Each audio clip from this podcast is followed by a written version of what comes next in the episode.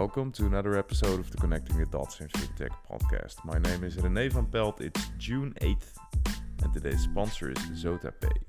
Expand your business with Zotapay, a world standard financial technology company active in one hundred fifty countries and connected to more than one thousand financial institutions worldwide. Zotapay designs payment solutions to meet the unique needs of your businesses and consumers, regardless of their location. Find out more via their website zotapay dot com. That's Z O T A P A Y dot com, zotapay dot com. And to start us off, MasterCard launches new open banking innovation in Europe to accelerate financial inclusion. MasterCard is announcing its latest open banking innovation in Europe, account owner verification. A new solution that enables frictionless experience aimed to instantly verify people are who they say they are.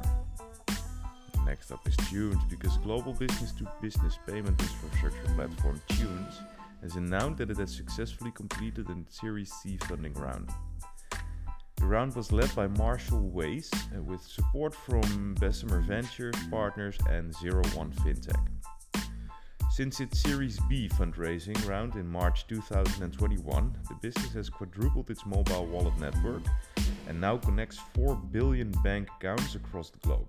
The sixteen million dollars raised will enable the business to further expand its global money movement network, deepen its geographic coverage in strategic regions like China and Latin America, open new segments and service more customers.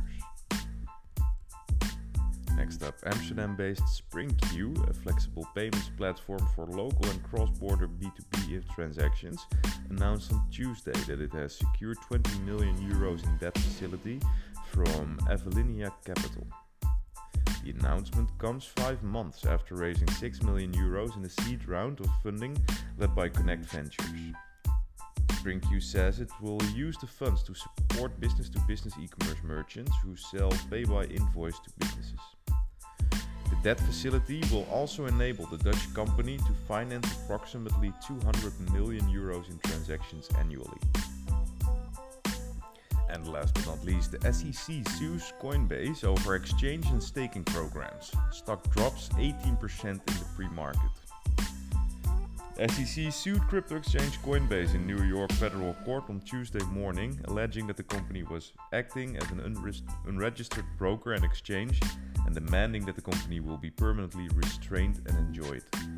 Shares fell eighteen percent in the pre-market trading Tuesday. Coinbase stock had already fallen nine percent on Monday after the S E C unveiled charges against crypto rival exchange Binance.